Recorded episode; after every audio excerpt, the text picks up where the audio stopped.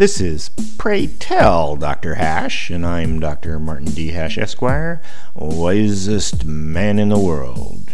Because the competition just ain't that tough. And these are things I wish someone had told me.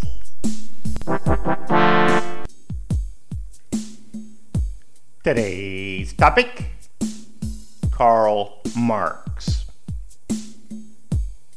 Karl Marx was a German ethnic Jew philosopher lawyer, exiled to London for his political writing in the middle of the 19th century.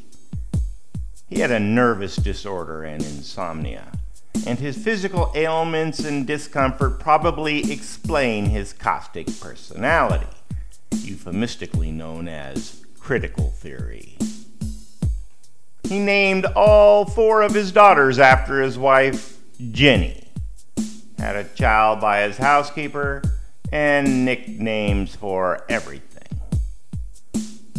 Oddness is often associated with brilliance, and though his work was not recognized in life, within half a century of his death, Karl Marx was the most influential ghost in the world.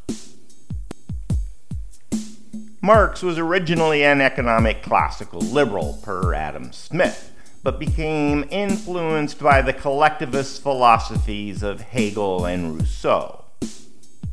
After meeting wealthy socialist Friedrich Engels, they collaborated to create his seminal work, the Communist Manifesto, a rehashing of equalist ideology with some naive predictions and improbable economic ideas mixed in.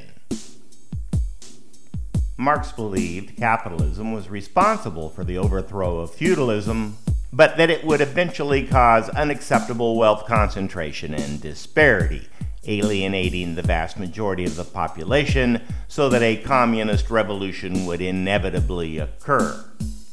He was right except that communism in practice turned out to be subject to even worse exploitation.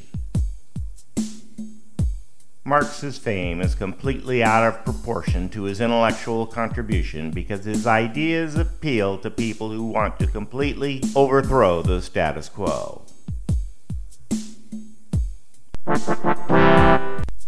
For more, see my website at martinhash.com.